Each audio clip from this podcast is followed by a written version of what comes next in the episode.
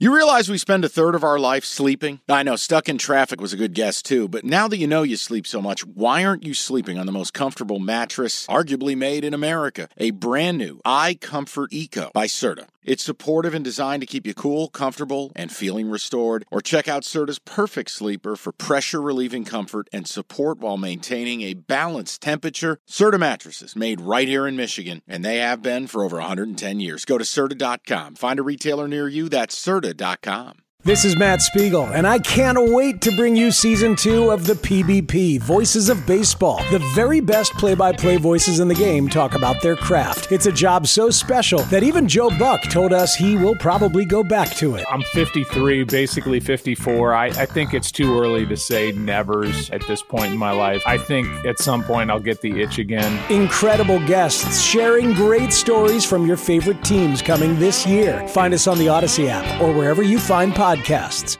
Next one.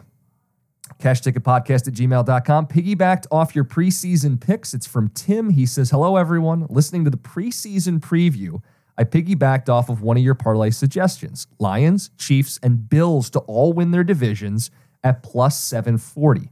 The Bills are obviously in a problem spot. They need to win out and defeat Miami. I was offered a buyout for around double what I put in, but held off to now. I'm not super confident in Buffalo winning on the road. Do you think they have a chance? Keep up the entertainment. Happy New Year. Hell yes, I do.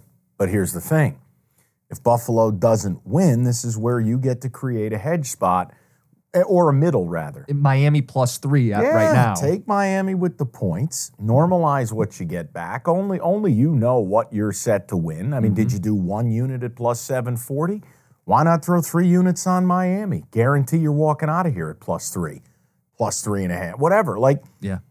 You could buy a half point too to give yourself a big, a little slightly bigger middle sure. here. Yeah, but depending I, on the penalty. But I'll be straight with you. I do think they're going to beat Miami.